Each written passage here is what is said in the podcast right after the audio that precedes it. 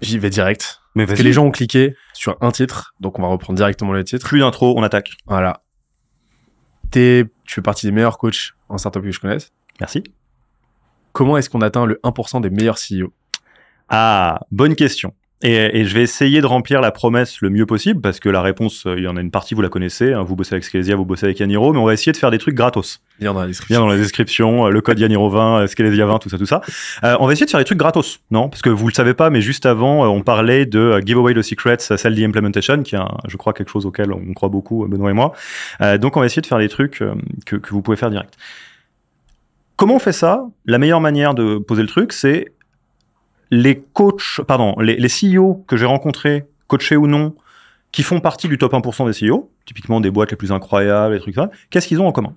On peut le prendre comme ça, qu'est-ce que tu en penses? Allez, Allez, let's go. Euh, premier truc, et du coup, comment le bosser? Ils ont un truc, une caractéristique que les VC appellent la coachability. Donc, ils sont coachables. Un gros anglicisme pour dire globalement confiance en soi sans ego. Si t'as pas confiance en toi, t'es une girouette. C'est-à-dire, en fait, tu vas recevoir des feedbacks toute la journée, tu vas dire je fais ci, je fais ça, et t'as un- un- une boîte qui n'a aucune colonne vertébrale. Et t'as pas ton, ton assertiveness qui te permet hein, de dire, bah voilà, je crois en ça. Si t'es buté, ou borné, bah, tu n'iras pas très loin. Parce que euh, tu sais pas ce que tu sais pas, tu as des angles morts comme tout le monde, etc. Et en fait, la coachability, c'est la capacité à recevoir le feedback, voire plus que ça, à le rechercher act- activement et être capable, et ça c'est un truc qui est très fin, de ditcher les feedbacks qui servent à rien et de garder et de chérir les feedbacks qui servent et de les mettre en place le plus vite possible. Et ce que ça donne, c'est que c'est que des gens qui sont hyper entourés. Euh, pour prendre quelqu'un qu'on connaît bien, euh, qu'on a accompagné, donc Firmin, le CEO de PayFit, c'est une caricature à quel point il est comme ça. C'est-à-dire, euh, il y a un truc, donc euh, petit remise en, euh, remise en perspective. Firmin, quand PayFit est arrivé à, euh, je sais pas, on va dire un, millier de personnes, donc licorne, etc. Il avait 20 28 ans. Moi, à cet âge-là, euh, je sais pas trop ce que je faisais, mais je faisais pas ça. je ne faisais pas partie des 1%. Euh, et en fait, c'est un gars qui est brillant, évidemment, mais il demande du feedback tout le temps, il pose des questions tout le temps, et dès qu'il repère un petit truc qu'il connaît pas, il prend quelqu'un, il se dit qui peut m'apprendre ça? Il va chercher un mentor, un coach, euh, quelqu'un qui peut l'aider, et c'est systématique. La boîte atteint un certain niveau, il se dit ok, on va devoir structurer à l'international. Qui a fait de l'international? Il lance un grand benchmark, il va rechercher les X personnes qui ont fait ça, il le fait comme une machine, il trouve le meilleur, il met le budget et le temps, et il y va. C'est aussi simple que ça. Et en fait, c'est un truc qui se muscle. Le- la capacité à recevoir du feedback et à le chercher activement. Mais euh, donc dans les key takeaways, si vous voulez travailler votre coachability, la meilleure manière de faire, c'est demander du feedback à tous les gens autour de vous, tout le temps, euh, surtout les gens dans votre équipe, et, ne dites pas euh, euh, est-ce que tu pourrais me donner du feedback? Ils vont vous répondre oui, et oui, ils vont vous répondre non. Dites qu'est-ce que je peux faire pour être un meilleur boss? Qu'est-ce que je sais pas que je sais pas? Qu'est-ce que je suis en train de foirer complètement et que tu vois pas? Si tu devais quitter la boîte demain, ça serait à cause de quoi? Que des questions qui sont hyper sournoises en fait, des questions qui vous permettent d'avoir des vrais feedbacks. Qu'est-ce que tu dis dans mon dos que tu dis pas devant moi? Quand vous les recevez, vous serrez les dents et vous dites merci. Et après, vous l'appliquez. Et vous pouvez après passer à la deuxième étape qui est essayer d'identifier les meilleures personnes pour vous donner du feedback. Et là, euh, c'est pas très compliqué. Euh, je vous donne une petite technique toute simple. hein. Vous lisez les meilleures ressources sur le sujet. De ces meilleures ressources, vous trouvez c'est qui les top 1% en France. Vous faites ce que vous pouvez pour les rencontrer. Vous essayez de leur payer un resto à tous les trimestres. Et c'est tout. Ça deviendra vos mentors. C'est euh, des, questions que j'aime bien poser, que je pose pas assez. C'est qu'est-ce que tu penses de sujet ou problème dans le petit template. Mais qu'est-ce que tu penses de en fait? Euh, Qu'est-ce que tu penses de cette décision? Euh, Qu'est-ce Ouais. que tu penses de euh, ce chantier qu'on a initié? Voilà. Juste qu'est-ce que tu penses de Ça nécessite effectivement déjà un terreau fertile, propice à la confiance, à l'échange, interaction, parce que bon, si votre culture, si vous êtes toxico, toxique, euh, la réponse risque d'être un petit peu stérile. Euh, pourquoi est-ce important de résoudre euh, tel sujet selon toi? Pourquoi est-ce Ouais. que selon toi c'est important de faire X Tu vois? Euh, Comment est-ce que j'aurais pu mieux t'aider? Ouais. Comment est-ce que j'aurais pu faire mieux? Euh, Et euh, quelles questions aurais-tu aimé que je te pose? Euh, Qu'est-ce que tu aurais aimé que je te que je Elle est t'apporte? celle-là, méta. Ouais. ouais. Et j'essaie de les poser au maximum, mais je- tout en ayant conscience que je les pose jamais assez. Quoi. Je vous donne deux techniques. Une pour les gens de votre équipe et une pour vos mentors. Ça, c'est, c'est, vous pouvez le faire demain. Enfin, vous pouvez le faire ce soir si vous rencontrez votre mentor et les gens de votre équipe. Aux gens de votre équipe, posez toutes les questions que vous voulez en one-to-one, mais toutes vos questions doivent commencer par le vocable que. Que. ça en fera des questions ouvertes, mécaniquement. Bannissez les questions fermées. Est-ce que, est-ce que tu l'as aimé le projet? La personne va vous répondre oui. Super, merci, bien, c'est bien. On a complètement fermé. Alors si c'est ce ton-là, C'est bizarre. c'est soit que c'est pas sincère, soit que c'est un bovin. c'est tout à fait ça, mais ça peut arriver de recruter un bovin. euh, Voilà, il y a des gens, on peut leur laisser leur chance à un moment donné. Inclusion. euh, Inclusion, exactement. Euh, donc, n'hésitez pas, trébuchez, parce que c'est difficile de poser des questions ouvertes. Vous dites, est-ce que tu... Qu'est-ce que tu penses qu'on aurait pu faire différemment?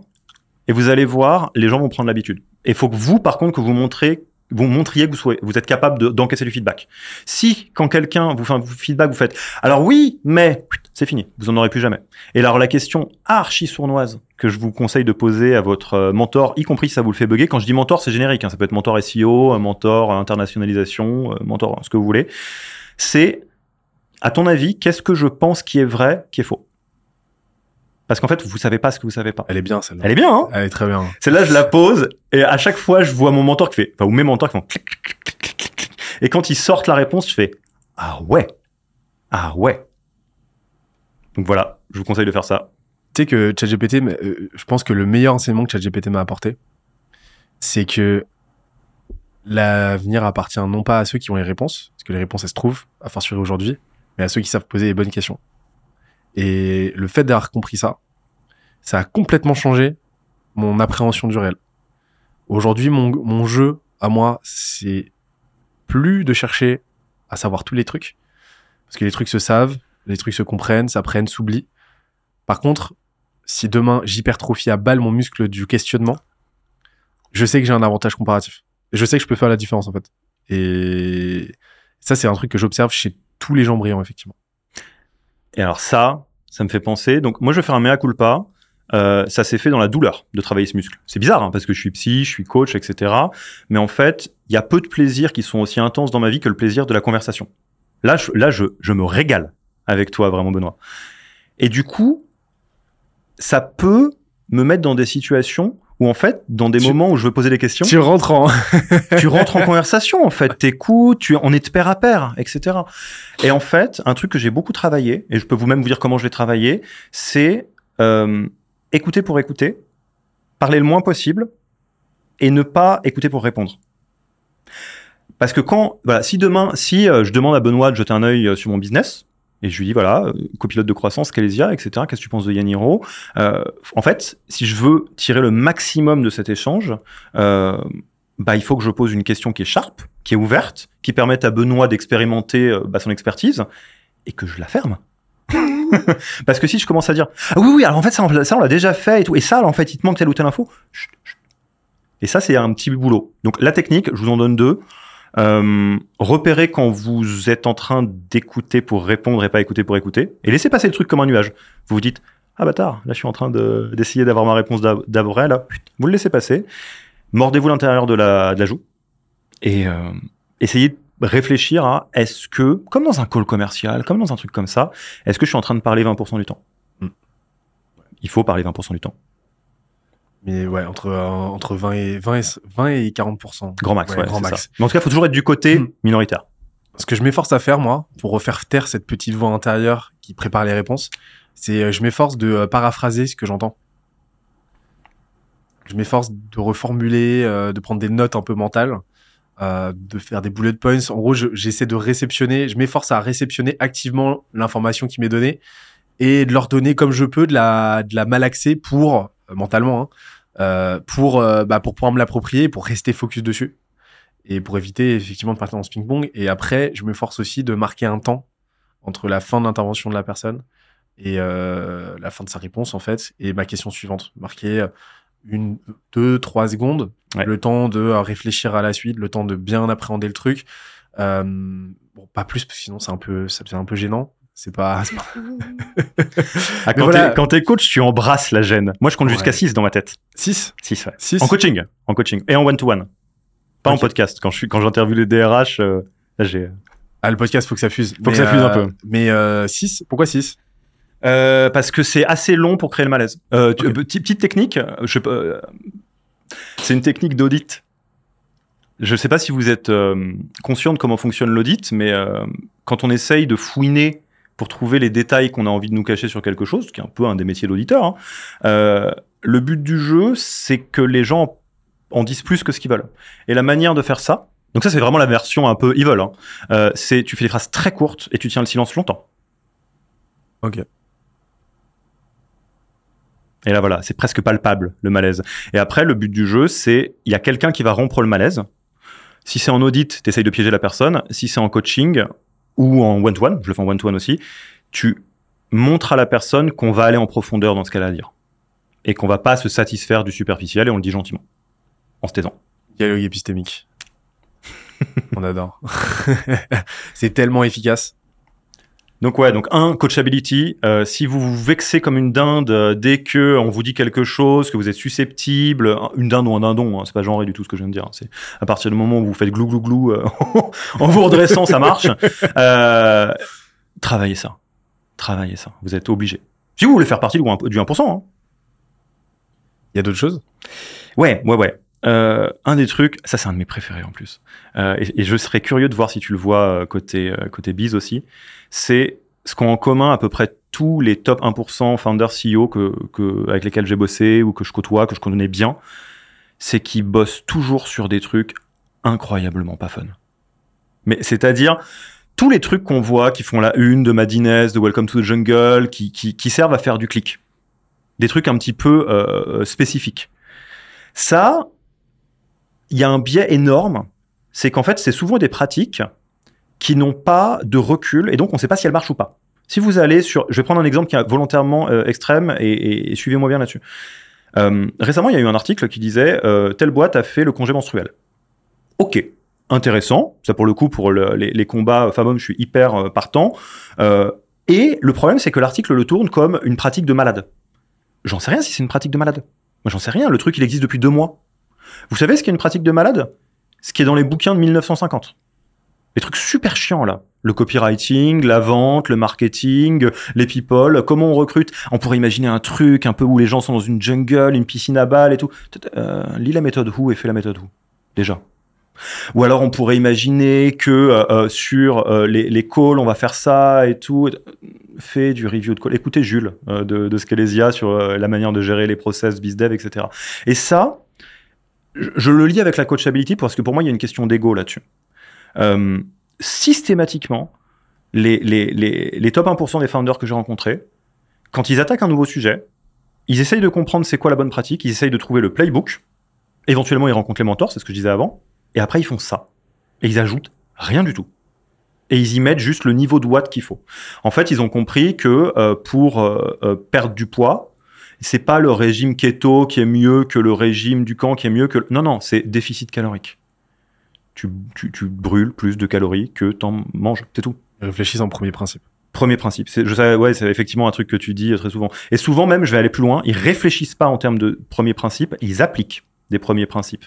Typiquement, euh, et ça c'est un truc que je m'applique beaucoup à force de côtoyer des gens comme ça, quand je m'observe moi-même ou n'importe qui dans mon équipe essayer d'être créatif ou intelligent, je me dis stop, qui l'a déjà fait. Ah, j'ai une anecdote pour toi là-dessus, c'est ma copine qui me l'a appris. Tu la veux?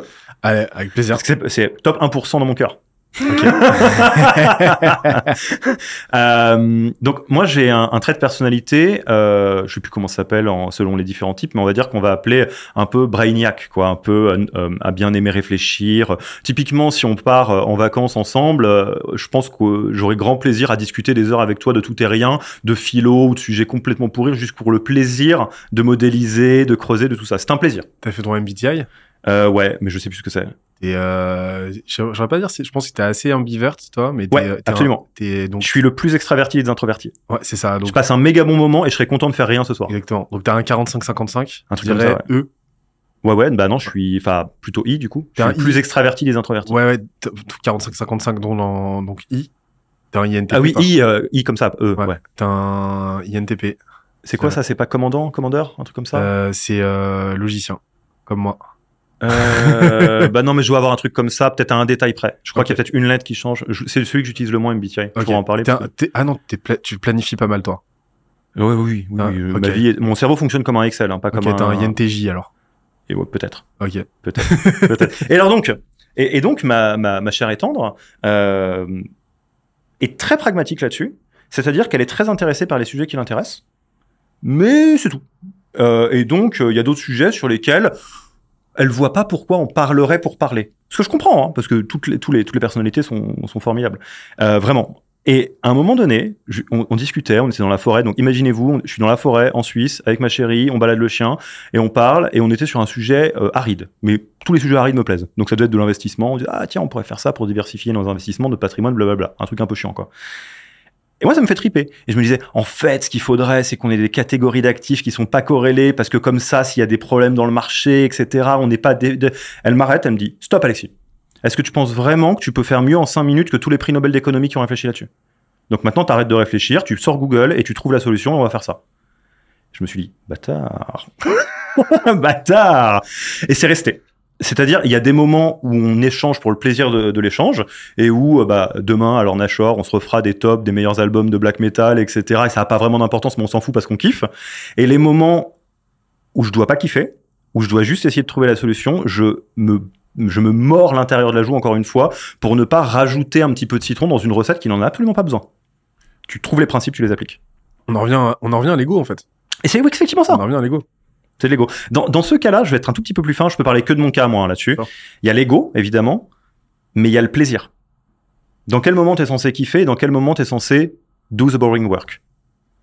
Là, euh, je sais pas, si euh, je travaille sur, je sais pas quoi, le process commercial de qu'on a chez Yaniro avec Yasmine, euh, notre account exec, je peux avoir envie de bidouiller le truc toutes les cinq minutes parce que je suis là pour être son sparring partner. Ou je la laisse bosser parce qu'elle est super forte. Et je lui demande de quoi elle a besoin de ma part. Et moi, je réfléchis à essayer de trouver les bons process et je vérifie qu'on peut les implémenter ou pas. Mais pas réfléchir. La créativité et, essayer d'être malin, pour moi, sont les ennemis du top 1% CEO. T'as pas besoin d'être malin ou d'être créatif. T'as besoin de comprendre ce qu'il faut faire et le faire. Mange moins que, euh, que les calories que tu brûles et tu maigriras. Point. Tu me parles en premier principe, donc moi je suis conquis. hein. Je peux être que conquis. Peux- C'est c'est du miel pour mes oreilles.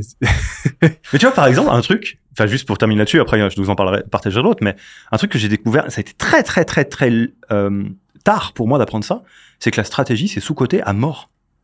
C'est méga sous-côté, la stratégie. Moi, j'imagine les patrons, euh, tous bien costardés, dans un conseil d'administration, qui prennent les décisions pour l'entreprise et tout. Mais que dalle, déjà, les décisions, elles ont été prises par McKinsey, qu'on a payé pour prendre les décisions. Et Et- sous côté ou sur côté C'est non mais c'est sous enfin c'est surcoté pardon la stratégie. Et dans la vraie vie, bah t'as deux trois décisions à prendre par an très importantes et après tu dois te tenir à ton plan chiant que que t'avais décidé que tu ferais et gérer les emmerdes au quotidien. Tu me parlais de debt. Ouais, exactement. Et tu me parlais d'Alexandre Moisy tout à l'heure. Ouais, le 12 Euh, Boring Work, ça vient de lui. Ouais. Ouais, déjà. Et mais euh, lui, il a une façon extrêmement pertinente de euh, définir la stratégie. C'est simplement la priorisation. C'est-à-dire comment est-ce que tu échafaudes? Quelle est ton hygiène de choix parmi euh, une dans euh, sur la base de ressources limitées parmi une infinité d'opportunités? Voilà, c'est tout. C'est-à-dire tu vois ton champ des possibles qui est très très ouvert, tu peux faire plein plein de trucs. Par contre, t'as que une quantité de temps, d'énergie, d'argent limitée pour aller sa- saisir X ressources. Bah la question c'est combien de ressources tu vas choper, dans quelle échelle de temps, dans quelle structure, dans quel ordre? C'est tout. En fait, vraiment la stratégie c'est ça et, quoi. Et, et, et, et, et pour donc, du coup, quand on côtoie des top 1% CEO, les gens qui ont fait des, des licornes, etc., moi, ça me fait rêver à quel point c'est pas sexy ce qu'ils font.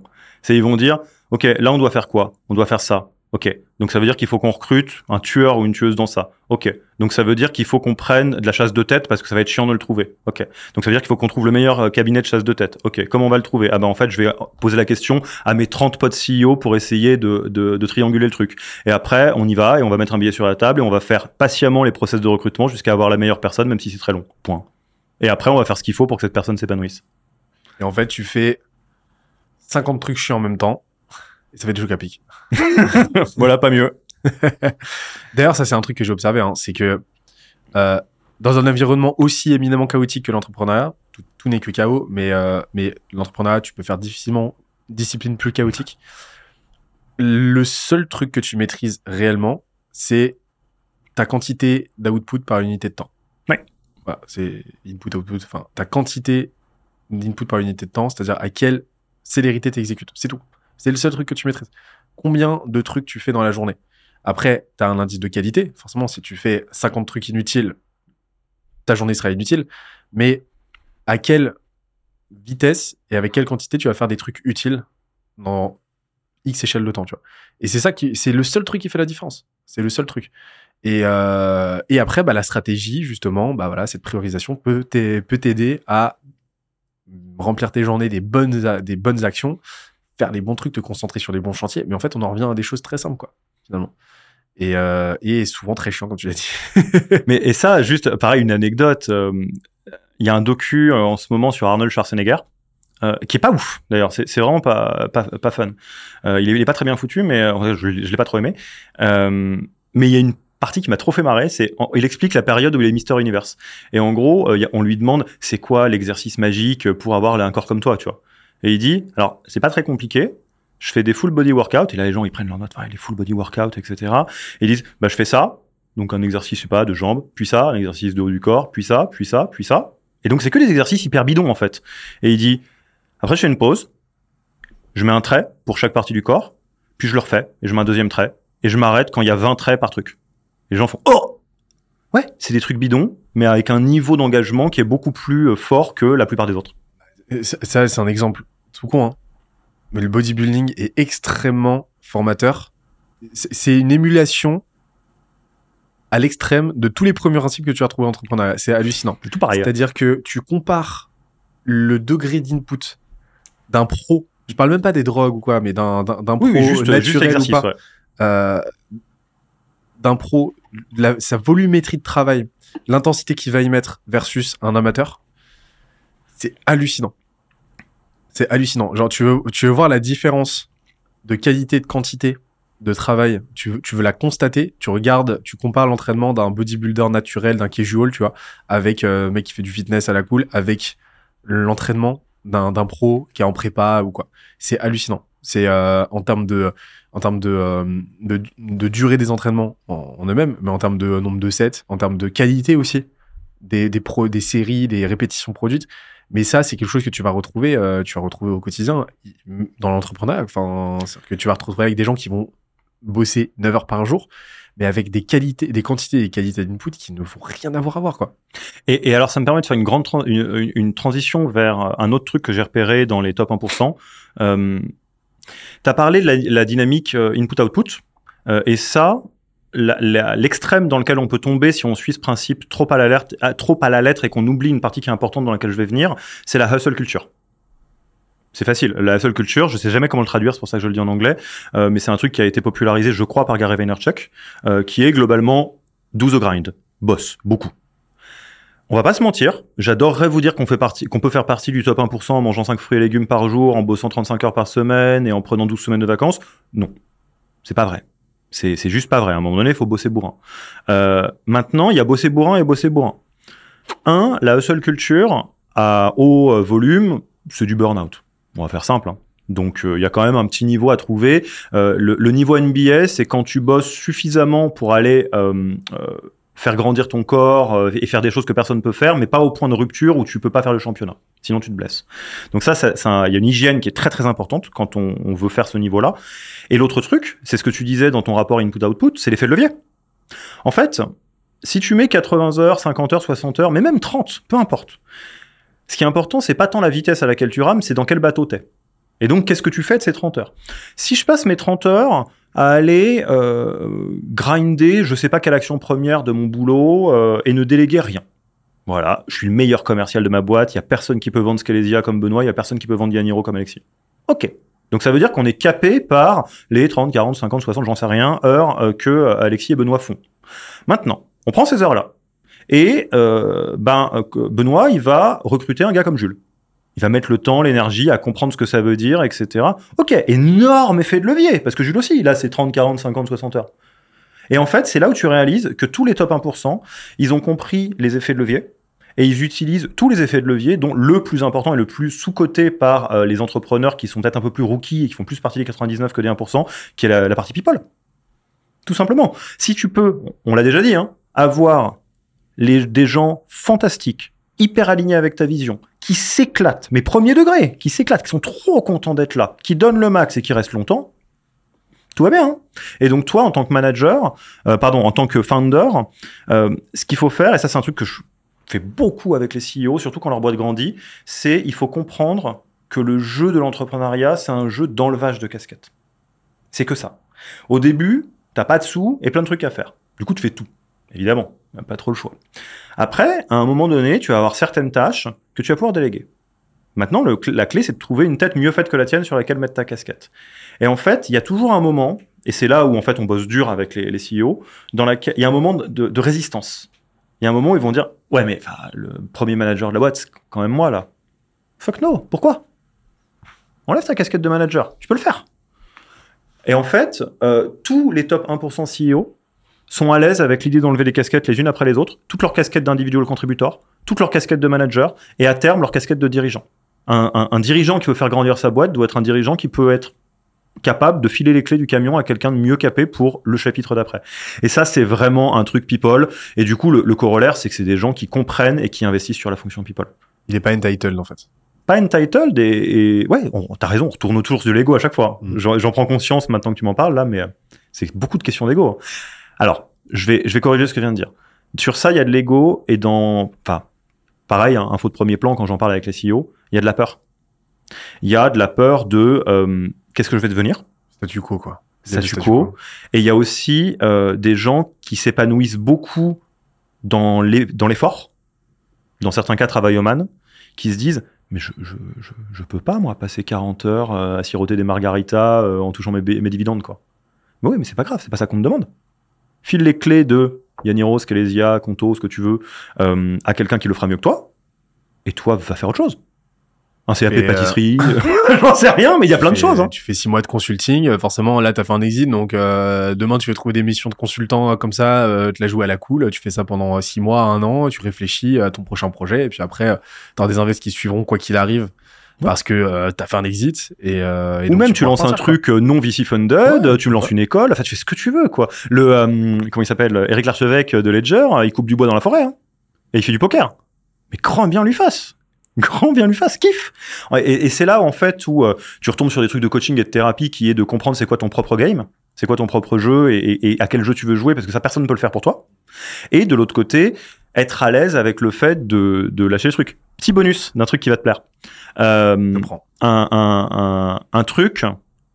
Allez, si vous faites ça, si vous êtes capable d'enlever toutes vos casquettes, vous allez avoir votre vous du futur qui va vous remercier fort, fort, fort, parce que vous n'allez pas tomber dans le piège dans lequel tombent tous les founders de la French Tech quasiment.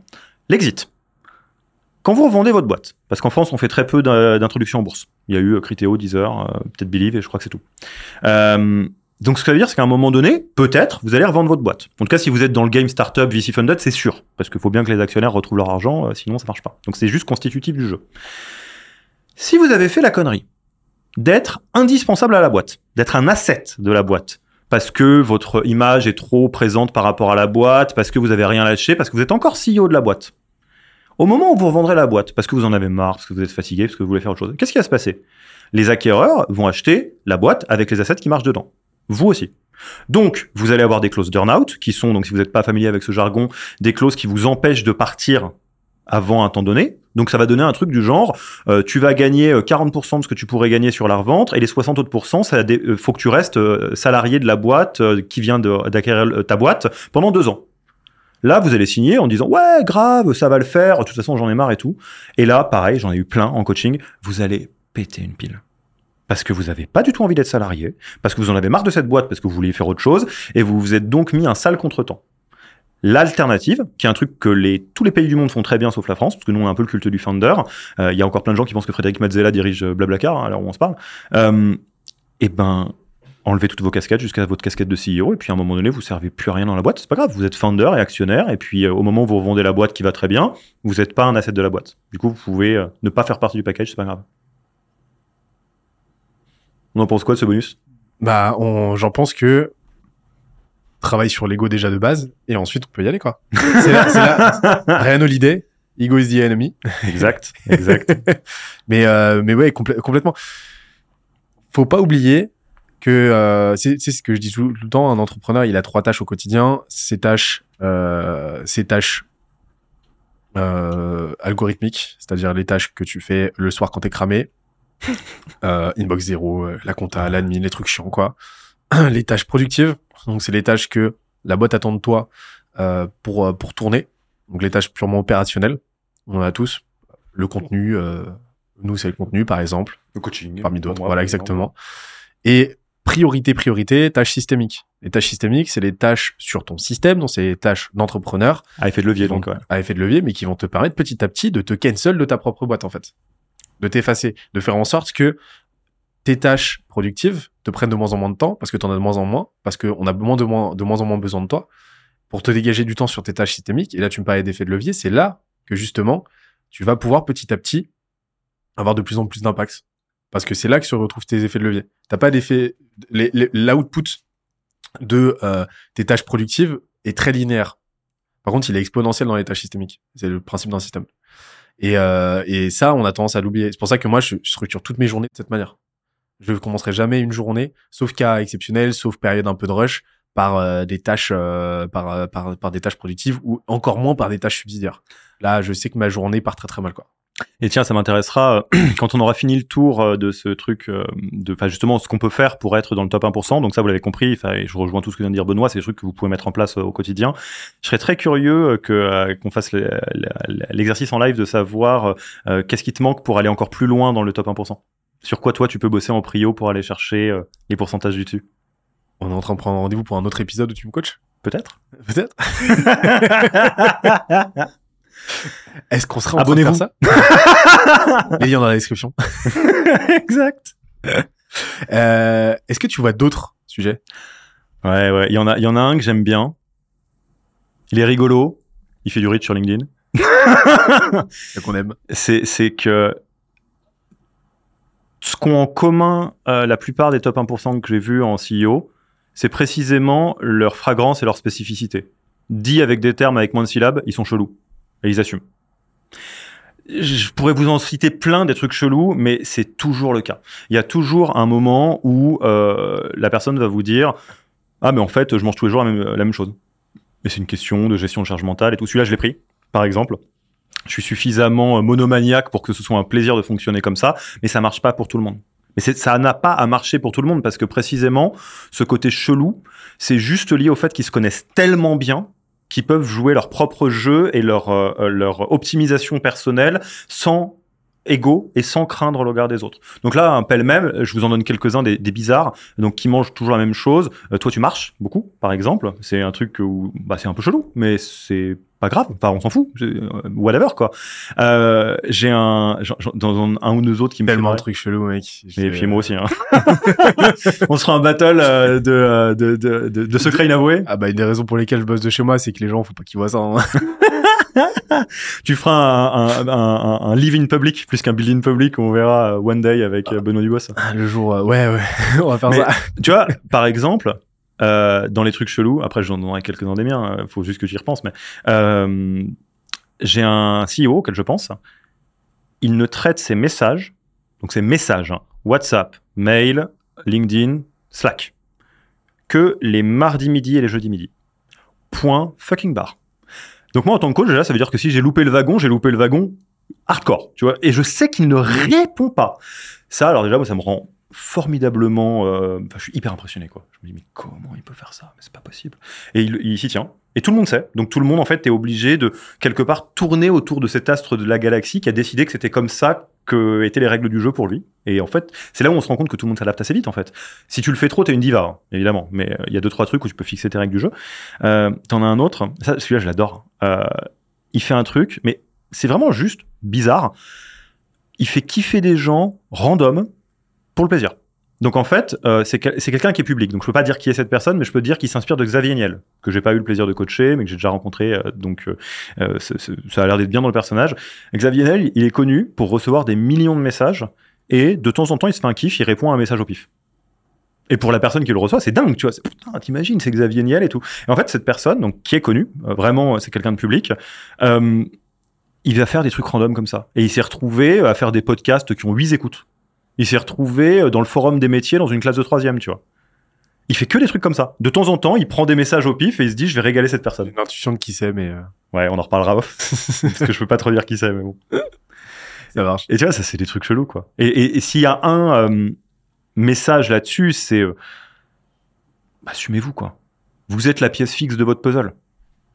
Comprenez comment vous fonctionnez, tournez autour de cette euh, pièce-là. Euh, prenez pas trop au sérieux les bouquins de développement personnel parce qu'un coup sur deux, il a été écrit par des gens qui sont pas câblés comme vous. Moi, le Miracle Morning, c'est une souffrance. Hein. Je peux pas me lever à 4 heures du matin. Je suis un chronotype du soir. Qu'est-ce que tu veux que je te dise? Et donc, plus vous assumez qui vous êtes, plus vous commencez à vous dire, bah ouais, je peux marcher 40 km par jour, il y a quoi? Bah ouais, je peux manger toujours la même, la, la même chose, il y a quoi? C'est un mix entre, effectivement, confiance en soi sans ego. J'ai suffisamment peu d'ego euh, pour pas me stresser de ce que disent les, jo- les, les autres et suffisamment confiance en moi pour juste faire mes bails, quoi. D'ailleurs, tu parlais de la marche tout à l'heure, j'ai un tapis de marche sur mon bureau. Je Ouais. bosse exclusivement en marchant ou debout. Et tu sais que là, euh, je crée une épidémie dans la boîte où euh, ils s'achètent leur, euh, ils Ah, leur tapis, ils s'achètent leur bureau un par un là. Mais tu sais très bien que je suis on defense, moi. Que, ah, j'étudie le truc, je marche beaucoup, est-ce que je peux, je, je tourne autour du truc, je vais le faire. Alors, le, le- l'effet qui se coule un peu négatif, le downside, c'est que euh, tu aimes. Je sais que tu aimes bien marcher en extérieur. Euh, tu vas être amené à moins aller marcher en extérieur. Bah, moi, j'ai un chien à balader, donc euh, hop, ok, ouais. ça va peut-être marcher. faut que je prenne un chien. J'ai un chat. Ça, Ouais, ça se balade pas, un chat, ils s'en foutent. Faut que j'aille, euh, faut que j'aille prôner mon chat. Mais tu vois, typiquement, on, on se fait euh, en, en deux minutes une battle de trucs chelous? On s'en fait deux, trois ou pas?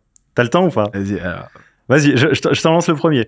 Euh, dernier objet euh, teubé que j'ai acheté, enfin pas teubé, mais très très niche, j'ai acheté un water cooling de matelas. Ah ouais?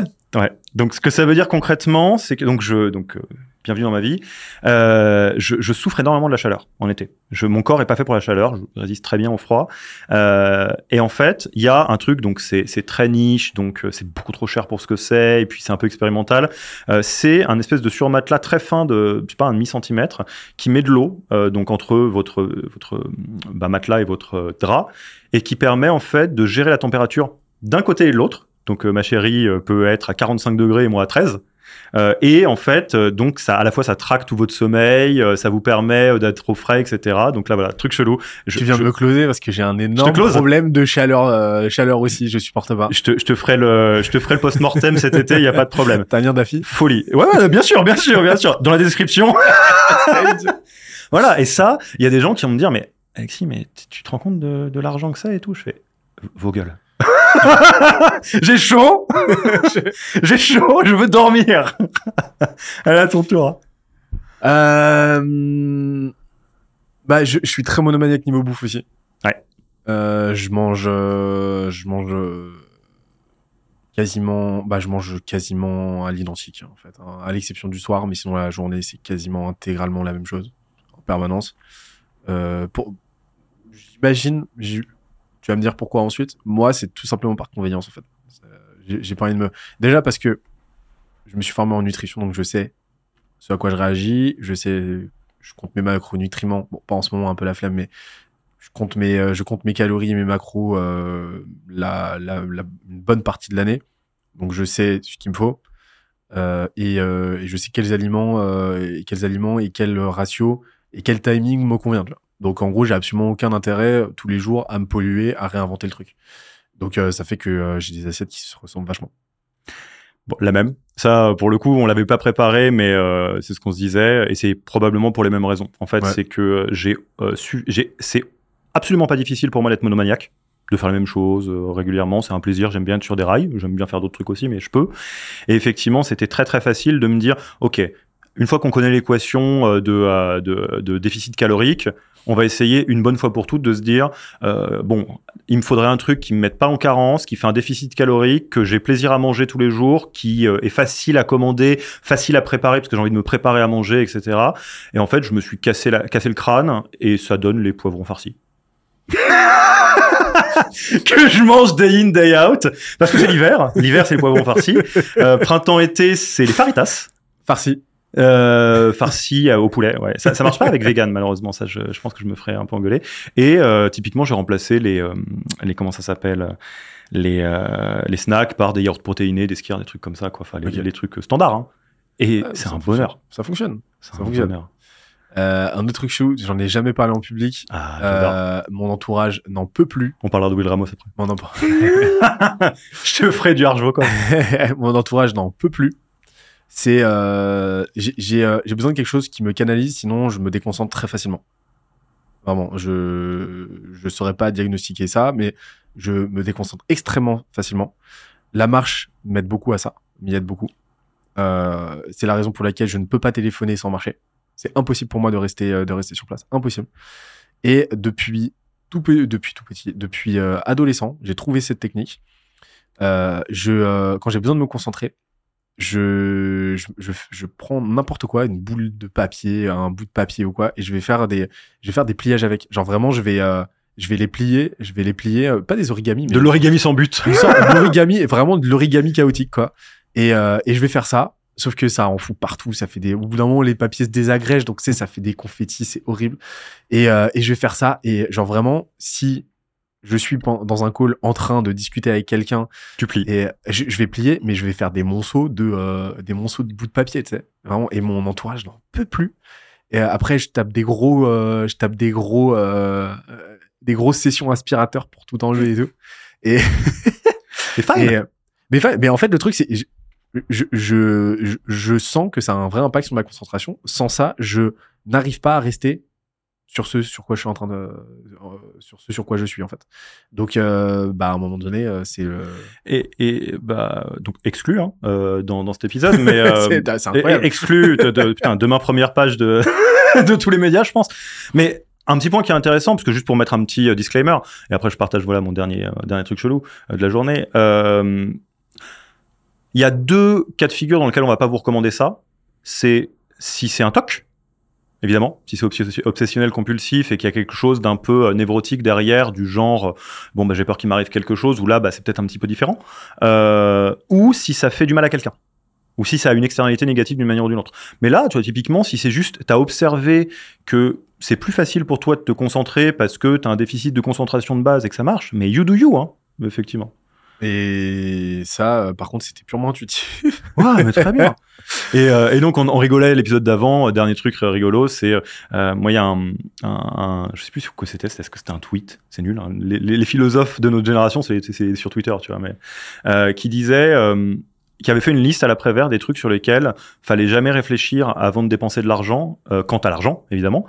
Et je m'attendais à avoir une liste de trucs avec lesquels je suis d'accord, hein, mais qui étaient euh, euh, standards, tu vois, du genre la santé, la santé mentale, etc. Ce qui est effectivement des trucs sur lesquels, euh, à partir du moment où j'ai, depuis que j'ai, enfin, à partir du moment où j'ai de l'argent et d'aussi loin que je me souvienne, même donc sur des, montants qui sont petits, euh, peut-être euh, fins, j'ai toujours dépensé pour mon corps, ma santé, etc. Et il y a une catégorie qui a retenu mon attention, j'ai fait, mais ouais, c'était des, des, des rêves d'enfants, des rêves de gosses. Et euh, donc, euh, on en parlait l'épisode d'avant, euh, j'ai donc payé euh, le, le chanteur de Lorna Shore, donc Will Ramos, pour, euh, me, pour apprendre les arches vocales parce que, parce que bah, truc de gosse, quoi. Moi, j'ai écouté du métal depuis que je suis ado, euh, donc euh, plutôt que de, de tout sauter euh, les, les morceaux de Slipknot et tout, je voulais apprendre à le faire bien et, et ça fait des trucs chelous, quoi. Parce que je suis là, euh, je suis dans mon salon, j'ai fini la journée, euh, t'as ma copine qui est en train de faire ses trucs, elle entend, euh, tu sais, les What's that gonna die?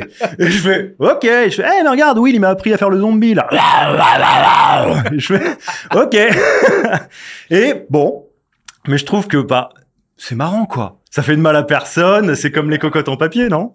Ah, ça fait l'animation, ça fait la conversation après. hein. Ouais, et, et je pense, tu vois, il y a les, je trouve que les, euh, il y a des gens qui peuvent avoir tendance à, à cacher leur bizarrerie, à se dire non, mais ça, c'est ce que je fais, c'est les petits forums, les petits slacks sur lesquels je suis et tout. Euh, Kiffez-les, c'est pas grave. Alors ça, c'est un truc que j'ai remarqué, c'est que les CEO, euh, enfin, il y a, il y a une vraie corrélation entre à quel point t'es un CEO talentueux, à quel point t'en as rien à foutre. Ouais, grave. Vraiment, hein. c'est. Tu vois Alex Hormozy en crocs euh, et en short, balèque, total. Ils sont, ils sont en tape complet. Ouais. Mais c'est un truc que tu, re- je remarque aussi dans la French Tech. Hein. Enfin, c'est euh, quand tu creuses un petit peu, parce que forcément, n'y a pas cette culture du personal branding euh, dans la French Tech. Mais euh, quand tu creuses un petit peu, quand tu discutes, tu te rends compte qu'en fait, euh, leur, leur, leur excentrisme, ils, ils leur ont dit qu'ils en ont rien à foutre. Et, et ça, vois, ça sera peut-être mon dernier point. Excuse-moi tant que j'y pense, mais je te laisse terminer. Ah, j'avais fini. T'avais fini J'avais fini. Le, euh, mon, mon dernier point, j'y avais, euh, j'allais l'oublier. Je crois que tous les CEO top 1% que je connais, d'une manière ou d'une autre, voient ça comme un jeu. Et ça, c'est ce qui fait la diff. Ils font pas ça pour la thune. Ils font souvent ça pour l'impact. C'est-à-dire, il y a une idée, un rêve, quelque chose à faire. Mais tout le monde arrive à voir ça comme un jeu qui est pas bien grave. Hmm. Au sens où, euh, bon, bah, Payfit, pourquoi on essaye d'être une décacorne alors qu'on est déjà une licorne? Je sais pas, parce que c'est fun.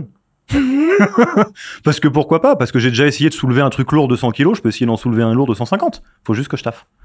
Et ça, c'est vraiment un truc, euh, c'est pour ça que quand il y a un peu l'expression euh, de ouais, t'es dans le game, etc., moi, je suis d'accord. Hein. Si t'arrives à voir ta boîte, non pas comme ton bébé, non pas comme ta life, mais comme un jeu, bah ça veut dire que tu peux le perdre, et que c'est pas grave, tu recommenceras. Ça veut dire que tu peux te dire que le jeu il est dur parce que le jeu il est dur. Tu joues à Dark Souls, hein, tu joues pas à Mario. Mais c'est pas grave. Et ça, vraiment, les, les top 1%, ils voient tous ça comme ça, ou comme un sport. Une candeur, quoi. Ouais, une candeur et un, et un espèce de. Un mix entre eux, c'est très important et c'est pas grave. Meilleure, meilleure formule. Et elle est bien, hein. J'aurais pas. Franchement, elle est sortie de là, là. Creative Commons, open source, prenez-la. Il a pas de problème. Lien dans la description. Mais euh, ça, c'est ce que j'essaie de me rappeler au quotidien. Vraiment. C'est dur, hein, ça. hein. Bah, en fait, ma fille m'a fait comprendre à quel point. Euh, m'a fait réaliser l'étendue du coup d'opportunité d'avoir perdu cette âme d'enfant, en fait. Vraiment. Et à quel point la candeur est un outil, mais légendaire. C'est-à-dire, à partir du moment où tu. Enfin, quand tu muscles ce. Quand tu hypertrophies ce muscle du ludique, où tu te mets à voir un jeu en tout, mais euh, le, le monde entier devient Disneyland en fait. Et, et la notion de gravité, le, gravi- le, grave en fait, déjà tu le recalcules à 1000%. C'est-à-dire que, euh, c'est-à-dire que 99% de ce que tu considérais comme grave hier, aujourd'hui, euh, devient très très subsidiaire au final. Et, euh, en fait, euh, tu te rends compte que euh, les 99% en question là ne sont que narratives. Et que euh, tu peux te réapproprier ce réel, euh, le réécrire exactement comme tu veux. Et une difficulté, euh, tu peux, euh, bah, tu peux la voir exactement comme euh, une difficulté dans un jeu. Euh, euh, que tu dois deal, un, un- une énigme que tu dois craquer, ouais, mais avec des conséquences qui la plupart du temps sont infiniment moindres en, en intensité, en gravité, ce que tu imaginais.